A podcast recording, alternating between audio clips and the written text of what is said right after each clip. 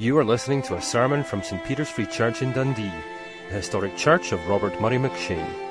For more sermon content, please visit our website at stpeters-dundee.org.uk. Amen. Please be seated. Let's turn to Acts chapter 1 and want to read again verse 9. After he said this, he was taken up before their very eyes, and a cloud hid him from their sight.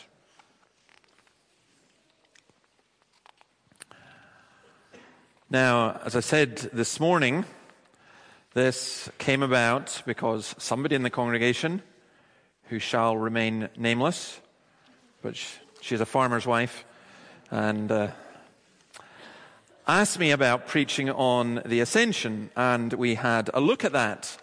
And uh, I was given a particular book to look at it, and it was incredibly helpful. The book was incredibly helpful. And I think that um, it is something that is very uh, difficult for us to understand and to grasp. And so I want to to look at it this evening and to think about it. Uh, the book is by a guy called Gerrit Dawson, and it's talked about Christ's continuing incarnation.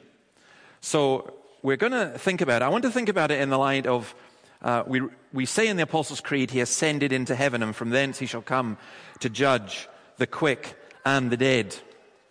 So I want us to think about it and think about how that works out and what it actually means because there is a real uh, problem in trying to work it all out because Jesus ascended into heaven. It sounds daft, doesn't it?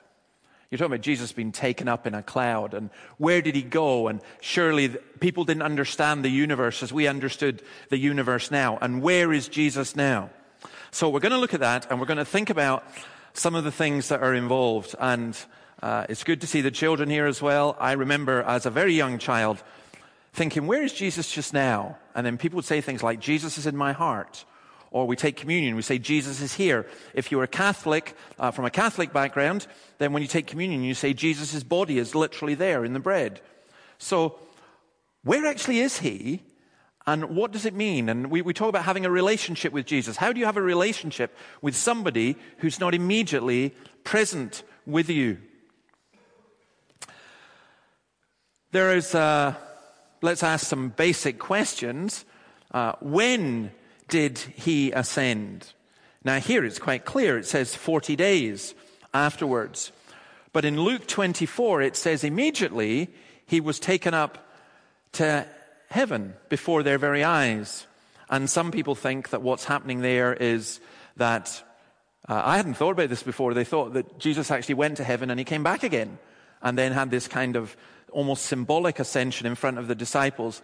Though most people think that what's happened is that Luke, because remember, Luke wrote both these things. He's not contradicting himself, that Luke just conflates the two things.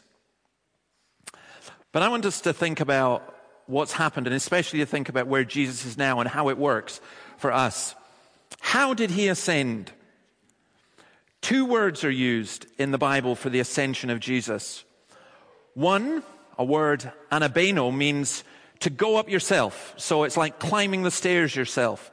It's used in the Old Testament, especially of the Psalms of Ascent, Psalm 120 to Psalm 134. Uh, we often sing at communion, Psalm 24. And that word is used there about the king entering in uh, to his kingdom into a, a kind of triumphal march. And that word is used. But there's another word used here in Acts uh, 11, in Acts 1 rather, verse 2 and verse 11 and verse 22, which means taken up. I don't mean to be irreverent, but if you're thinking about what actually happened, what did the disciples see? When Jesus ascended, what did he do? I mean, he didn't flap his arms and take off. He didn't fly. So what occurred? 1 Timothy 3:16 says this, beyond all question the mystery of godliness is great. He appeared in a body was vindicated by the Spirit, was seen by angels, was preached among the nations, was believed on in the world, was taken up in glory.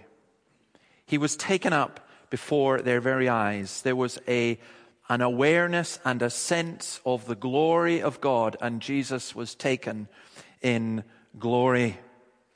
The whole idea is that he went into his Father's presence. It was an act of the triune God, like the incarnation, like the baptism of Jesus, like the resurrection. God the Father, God the Son, and God the Spirit were involved in this. Now, I have to say, that I don't, I haven't thought about the ascension much at all. Not for many, many years. I've just, it's there, it's happened. I don't really know what it means, and it hasn't struck me as being of enormous practical significance.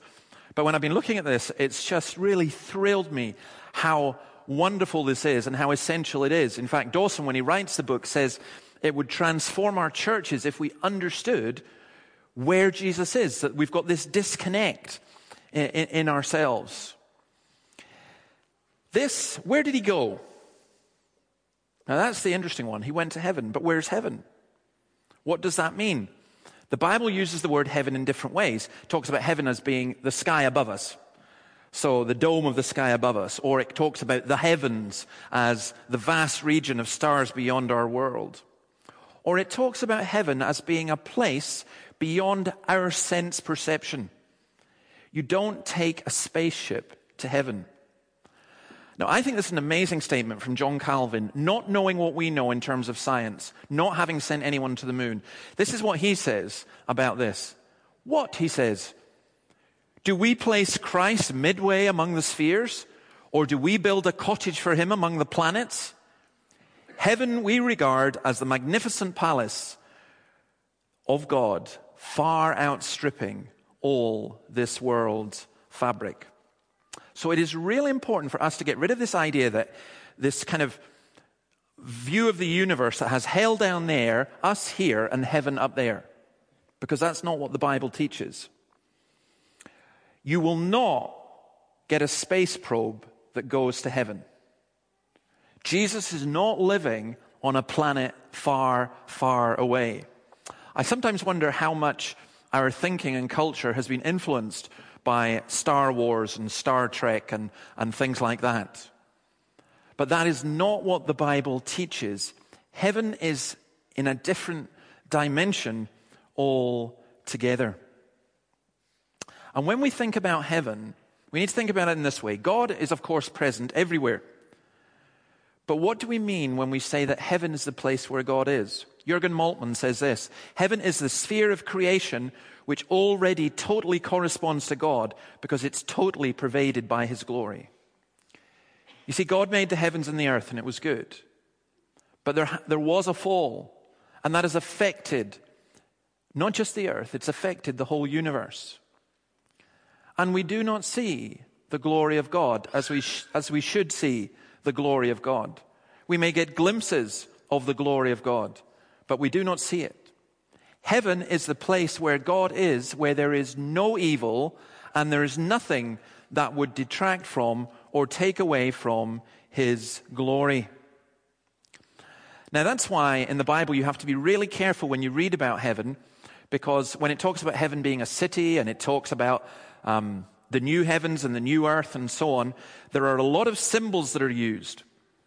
But that doesn't mean that heaven is just a symbolic place. Heaven is real. All that we're saying is that human language is inadequate to describe fully the realities of heaven.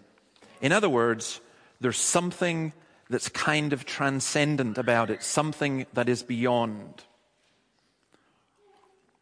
Jesus is in heaven doesn't mean that you could measure the distance from here.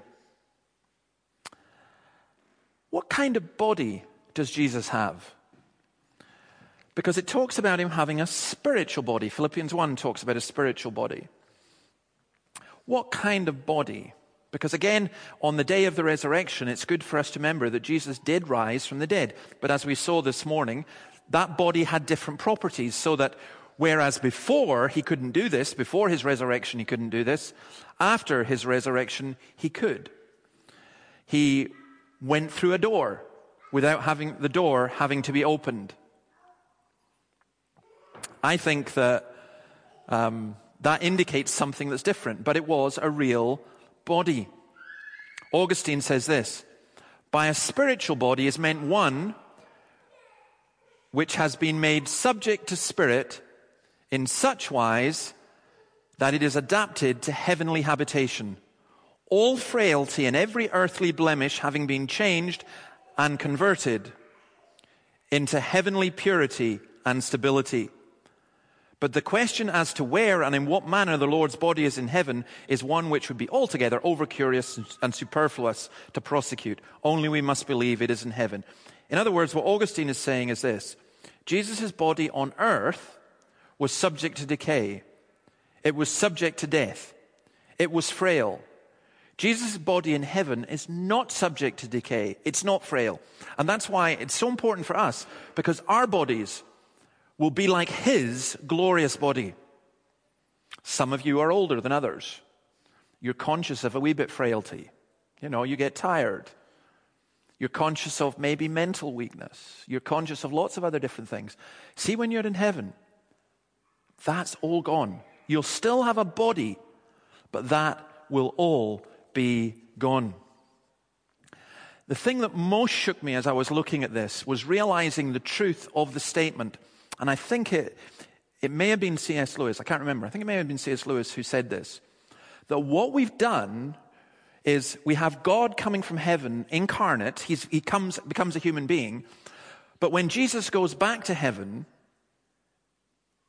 he becomes, he loses his humanity. Now, there's a wonderful old Scots theologian called Rabbi Duncan who uh, I've told some of you this before, when he was converted, he became a professor of Hebrew uh, at the Free Church College in Aberdeen. There was one in Aberdeen and then also in Edinburgh. And Rabbi Duncan, when he was converted, uh, which is, this is good for a Presbyterian, by the way. Chris Southwick, play note to this. That on the Brig of Dee, it said, I danced with delight. So he, that's a good old, good solid free church Presbyterian minister, danced with delight on the Brig of Dee when he was converted. But he had, he, was, he had a great way of putting scriptures and theology in pithy language. And in describing this, this is what he said. And I've never forgotten actually this, this phrase. I didn't hear him say it, obviously, it's the 19th century. But he said this. He said, The dust of the earth now sits on the throne of heaven. And that's a wonderful phrase. Jesus did not lose his humanity when he ascended into heaven. It is the human Jesus, the Son of God, who ascended into heaven. He said this. He said to his disciples, I have to go. I, I, I can't be everywhere at once. I have to go. I'm going to send you another one, the Comforter. Lewis, this is the quote that Lewis said we also, in our heart of hearts, tend to slur over the risen manhood of Jesus to conceive him after death, simply returning into deity, so that the resurrection would be no more than a reversal or undoing of the incarnation. It would be the resurrection's a reversal or an undoing of the incarnation. John Knox in the Scots Confession says this that Christ returned with the self same body in which he had been born in which he lived and which he died. And another theologian, I'm sorry I'm quoting all these theologians, but Karl Barth says this The Son of God maintains our humanity to all eternity. It's a clothing which he does not put off. It is his temple which he does not leave. It is the form which he does not lose. The Godhead is not stripped of humanity, but adorned with it. And again, I, I, I just love C.S. Lewis on this so much. He says this He goes to prepare a place for us.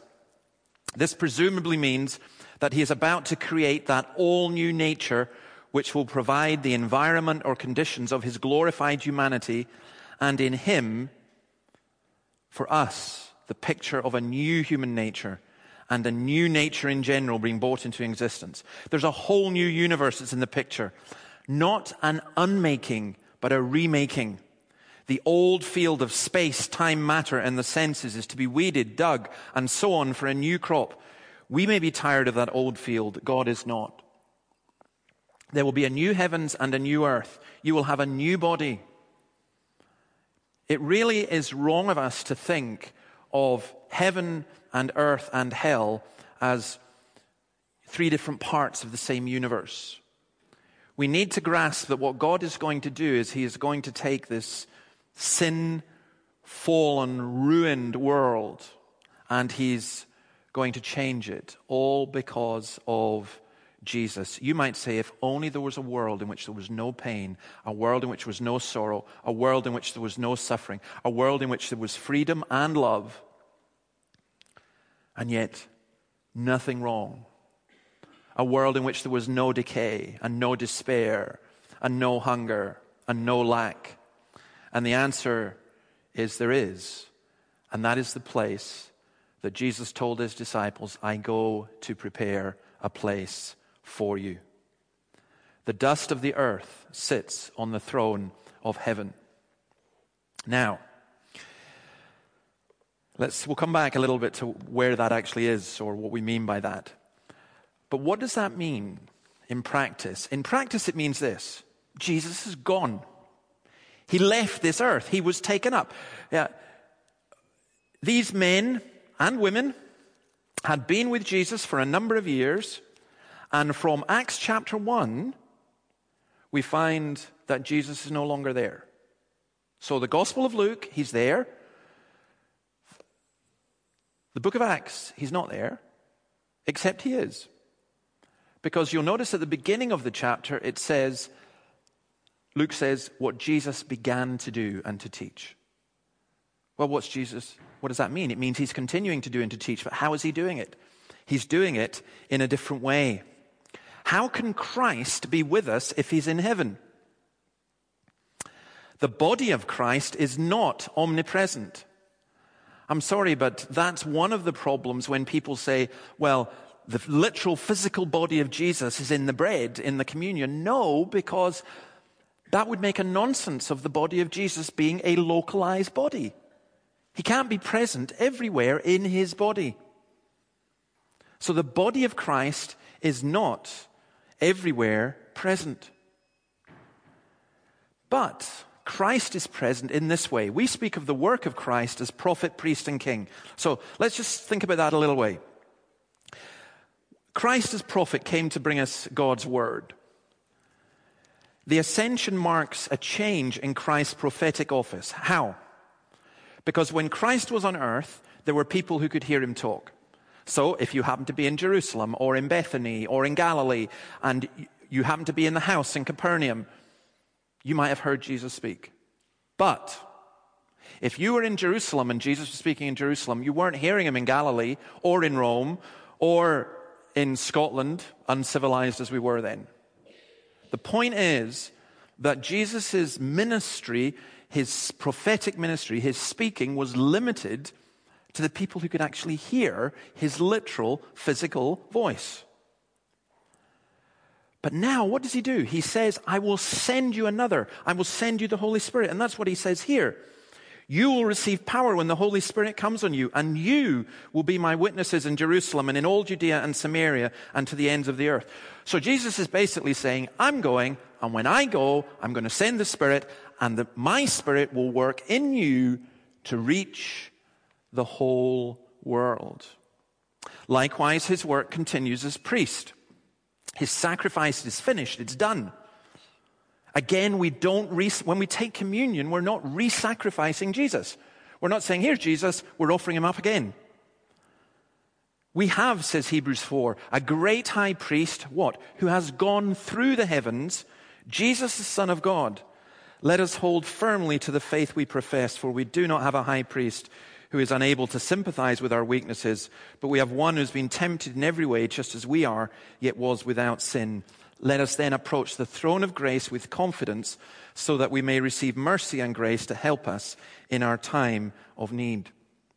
Now, what's wonderful about that is that Jesus is on the throne and we are able to approach him. Now, he's the distance, if you like, is beyond our comprehension. But how can he be close to us? Well, we'll see.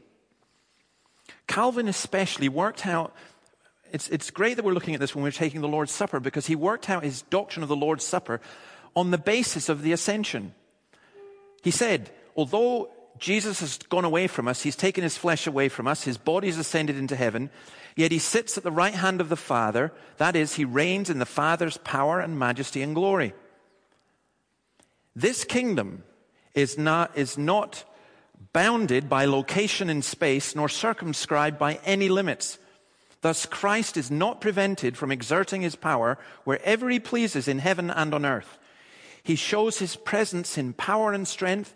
He's always among his own people. He breathes his life upon them and lives in them, sustaining them, strengthening them, quickening them, keeping them from harm, as if he were present in the body. In short, he feeds his own people with his own body, the communion of which he bestows upon them by the power of his Spirit. In this manner, the body and blood of Christ are shown to us in the sacrament. When we sit at the Lord's table, when we come together, listen to this. Jesus is here as really and as truly as if he were physically present. The fact that he is not physically present is not to do with weakness, but because he is on his throne in glory. It would be an incredibly selfish thing for us to say, We want you here, Jesus, physically, but you can't be anywhere else. But because he's ascended to glory, he is able, through his Spirit, to be everywhere. His work is not limited because of being confined by space, because of his Spirit. The Holy Spirit unites Christ in his church. And that's why when you go through the letters, you will find over and over again the most important description of being a Christian is not the term Christian. It's not the term born again, though that's vital, of course. It is that you are in Christ, that you belong to Christ. So Christ really here is present at his table. I hope this doesn't give a wrong image in your head. It's like the ultimate Skype call. Okay? I mean, we've got a daughter in Australia, as you know, and I think I'll be a bit indulgent and say, yeah, I've got my phone switched on all the time because her, her, her due date is tomorrow. I, I actually Skyped her this morning and said, Oh, you're due today. And she says, No, Dad, got it wrong. Just be patient. Uh, it's tomorrow. Um, now, and it's lovely because what the hospital are doing is they're setting up Skype and a camera and so on within, I don't know if the NHS here would do that. So, but that's great so that we will get to see. And that's lovely. It's great.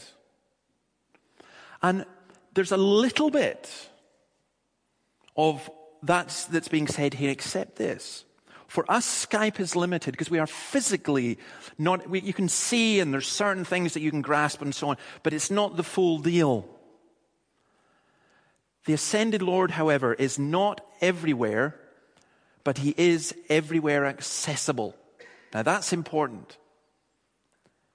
That's why when people go around saying, I saw Jesus and he was 400 foot high. I remember one man saying he had that. I mean, I know that people can have visions and all the rest of it, but, you know, I met Jesus here. I saw Jesus. I met a woman once who she said to me, I met Jesus in India. And I go, no, you didn't. She thought I was just such a skeptical, cynical unbeliever. But you didn't meet Jesus in India, not at least not physically his body. His body's in heaven. But he's still accessible to us. My conclusion, says Calvin, is that the body of Christ is really, truly given to us in the supper so that it may be health giving food for ourselves. Our souls are fed with him. Or what amounts to the same thing, he says, the life giving power from the flesh of Christ is poured into us by the medium of the Holy Spirit, even though his flesh is a great distance from us and is not mixed with us. So Christ's work continues as prophet, it continues as priest, as he gives himself to us, and it continues as king. His kingdom will come. Ephesians 1. I pray also that the eyes of your heart may be enlightened in order that you may know the hope to which he has called you, the riches of his glorious inheritance in the saints and his incomparably great power for us who believe. That power is like the working of his mighty strength, which he exerted in Christ. What? When he raised him from the dead and seated him at his right hand in the heavenly realms, far above all rule and authority, power and dominion, and every title that can be given, not only in the present age, but also in the one to come. Jesus rules. Jesus reigns, and every power, whether it's political, spiritual, demonic, angelic, whatever, every power sits under his throne. The world and its desires pass away, says John, but the man who does the will of God lives forever. Now, this next bit is just, it's a wee bit heavy, and I'm not sure I've grasped it, but I thought what I grasped was wonderful, and maybe don't switch off for five minutes, but think about this, and, and it's maybe us worth us thinking about. See, the problem with our view of heaven and earth is a kind of dualistic view. There's the spiritual and there's the physical. And that doesn't come from the Bible. It comes from Greek philosophy. It comes from uh, other things out with that. Torrance, who I normally wouldn't take as a, a, good guide on this, but he's got some actually brilliant stuff on this. And he says this listen, what this means, because heaven is, if you like, is another dimension. If, for those of you who know what multiverse theory is, if you don't, don't worry. But, um, you know, I think there's a Christian version of multiverse theory which says that there is another universe, another dimension beyond this universe. And Christ has withdrawn from the visible, if you like, and physical contact with us in our space and in our time. And so, what, how, how does Jesus make contact with us? Here's the answer it's through history. It's almost like traveling back in time, and that's we go with the Bible. And the, the Bible's almost a little bit like a time machine. You want to know what Jesus is like? You go and see what he was like. What did he do on earth? And yet it's a time machine that comes this way forward as well, because what Jesus did in the Gospels, what Jesus did in the Old Testament, what Jesus did in the Acts of the Apostles, that still applies to us today. So we don't get to hold his hand physically, literally. We don't get to see him on the cross, literally. But we get to experience and to know that through his involvement with us since then. Now, how, again, does that work out? I think it's, a, um, I think it's an absolutely incredible thing, actually. I think it's, a,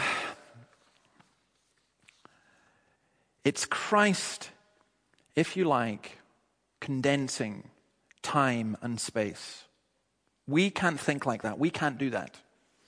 You know, when you do the Skype call, it's traveling thousands of miles if it's going to Australia. And you're condensing the space, if you like. You're talking to your daughter or whatever, your mother or whatever. You're talking as though they were in the room with you, but they're not. But you've condensed, through this technology, you've condensed the, the, the space and the time so that you can do that. I think that is a picture of what happens through this wonderful work of God, the triune God, through the ascended and risen Christ. Because it's as though when we hear about what Jesus did 2,000 years ago, it's as though we're there. It's as though that gap of 2,000 years has just gone, it's been condensed. Or when we hear, uh, think about the future and what Christ is going to do, it's again as though we are there. And in terms of space and in terms of where he is just now, you might say, well, I would believe, I would be so much better if, if Jesus was actually, you know, if he was sitting right there right now, wouldn't that be so much more wonderful? The answer is no. No, why? Well, yes, in one sense, because you would physically see him, but not in this sense. Christ is communicating to you all that he has and all that he is, all of himself, from the throne of heaven into this sinful and sick world. And he's able to do so because of what he did whilst he was on this earth. And he's able to do so because he reigns in power and glory. There is no doubt about the final victory of Jesus Christ. Christ then is able to communicate himself to us. So if you think, don't think of Jesus as, well, he came down to earth, he became a human being, he went up to heaven, he stopped being a human being, and we're just back to the old thing. This is saying the incarnate Son of God sits on the throne of heaven, and therefore all is well. We talk about communion as being, well, we talk about it as the Lord's Supper as being communion. And the idea there, the same words of Christ communicating himself to us. You know, there are different views of the Lord's Supper. I mentioned um, one Catholic view of the Mass actually being Jesus physically present with us. I, I honestly don't think the Bible teaches that. I don't think it makes sense, but I don't think the Bible teaches it. But there's another view which a lot of evangelical Christians have, which say that, well, it's a symbolic memorial of the death of Jesus.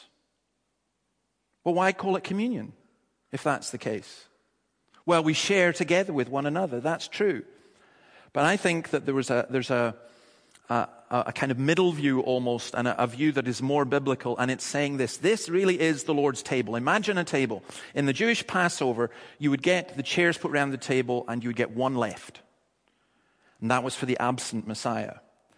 But the Christian communion, the Lord is here. The Lord is present. How? Because although he physically is in his throne in heaven, he is able to communicate himself through his spirit, through the symbols that he gives us, through his word, as to who he really is. We can know Christ. We can be in Christ. We can be fed by Christ. Now, there is so much in that that you will spend the rest of your life and possibly the rest of eternity trying to work out actually what that means. But I'll tell you what it does mean. It does mean that anyone who says, I know Jesus and that's it, I, I don't need to know any more. I think someone who says that, you know what they're saying? They're saying one of two things. They're saying, I had an experience in which I felt very close to God, and that's sufficient.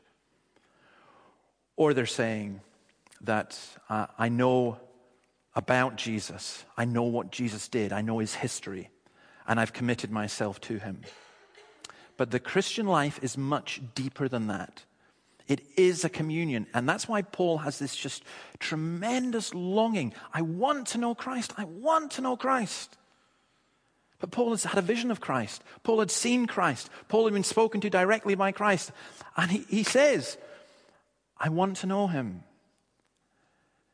Because it's like the Skype call isn't enough. It's like just to be in the presence of Christ. And that's why sometimes, some of you will, some of you know what I'm talking about. Maybe not often in your lives, but maybe once or twice, or maybe several times in your life, you have experienced times when you were so conscious of the presence of Christ that if he'd actually appeared physically before you, you wouldn't have been surprised. It was just You've been in church perhaps, or maybe not in church. You've been in your home, you've been reading, you've been praying, you've been walking, whatever. And just something, there was just a consciousness of the presence of Jesus Christ. So you got to that stage where you wanted to lift up your hands and say, Lord, enough, enough, take me now. I'm ready. And he says, No, go back. You have to go into that world. But you can always come and that's why I love the communion. It's not just a memorial. It is Christ feeding his people. That's why I love gathering together on the Lord's day, morning and evening, hearing God's word, because it's Christ speaking to us. He is our prophet. He is our priest. He is our king. It's not that he was our prophet and was our priest and was our king or will be our prophet, will be our priest and will be our king. He is. Philippians 3:20 says this, our citizenship is in heaven. Ah, that's right. That's where Jesus is. It's not saying, oh, our citizenship is when we die and this world's just such a mess. It's saying, no, no, our king is in heaven and we belong to heaven. And whilst we are here, we are ambassadors of heaven. And we eagerly await a savior from there, the Lord Jesus Christ, because he's there and we're waiting for him to come back because that's what we read. This same Jesus who's been taken from you into heaven will come back in the same way you have seen him go into heaven. I grew up in the Christian Brethren. Okay, you can overdo things sometimes. And you know, every Sunday we heard about the second coming. I was just had it up to here with the second coming in the temple. But I tell you this The opposite extreme is just as bad. How often do you hear in church this, about the second coming? And when did you last hear a Christian greet someone with Maranatha? May the Lord return soon. Do we really look forward to the Lord's return? I think there's something wrong if we've lost that emphasis, and I think we have lost it. But we eagerly await a Savior from there, the Lord Jesus Christ, who, by the power that enables him to bring everything under his control, nothing is beyond the control of Jesus. He will transform our low, lowly bodies so they'll be like His glorious body. He will transform our lowly bodies so they will be like His glorious body. I said this morning that there's a whole franchise coming out with Marvel Comics and others of all the superhero movies and people being transformed and Iron Man and Superwoman and everything else. And it's all very dramatic and it's all very spectacular, and people will go. Personally, I'd be bored stiff, but never mind. Uh, some of you will benefit from and will enjoy and have be entertained. But it's a pathetic charade and imitation compared to the glory that Jesus Christ brings when he comes in glory and when he will transform the bodies of his people. I have buried people who, as they've gone into the ground, we saw this morning about Lazarus being four days and, you know, already putrefying. As they have gone into the ground, and you know that no matter the fanciness of the coffin, no matter the clothes that are put on, no matter what is said, their body is going to rot. But this tells us that Christ is on the throne and he is going to raise up his people with glorious bodies like his body. That's why the ascension is important. That's why it completes the picture of the incarnation and the crucifixion and the resurrection and then the ascension. Well, actually, the, picture is completed, if you like, with the return of Christ when it's ended. But uh, what a great image, what a great picture. Please don't think of Jesus as just being in the past or of Jesus as being some ethereal being up in heaven, but think of the Jesus of the New Testament being in heaven, reigning for us and coming back for us. That should encourage us. Let's pray. Lord, thank you for your word. Thank you that you are ascended into heaven. And as we speak just now, you hear us not because of the range of our voices not because of the purity of our hearts, but because you reign and your gift of the Holy Spirit was poured out upon your church, so that you will never leave us nor forsake us. Help us to know that. And oh Lord, we, we like to know things in our heads and we like to believe things, but we love to experience. And we pray that we would experience your presence even as we sit at your table. In your name, amen.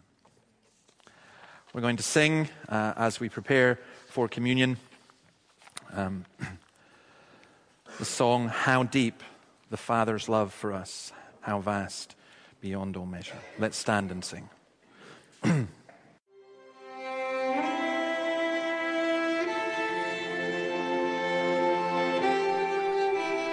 Thank you for listening to this sermon from St. Peter's Free Church in Dundee. If you found this sermon has been helpful to you, please help us to continue building up and assisting the people of God. Visit our website at For information and training on persuasive evangelism and how to share your faith biblically, please visit the website of Solas, the Centre for Public Christianity, at solas-cpc.org. Once again, that website address is solas-cpc.org. Thanks for listening.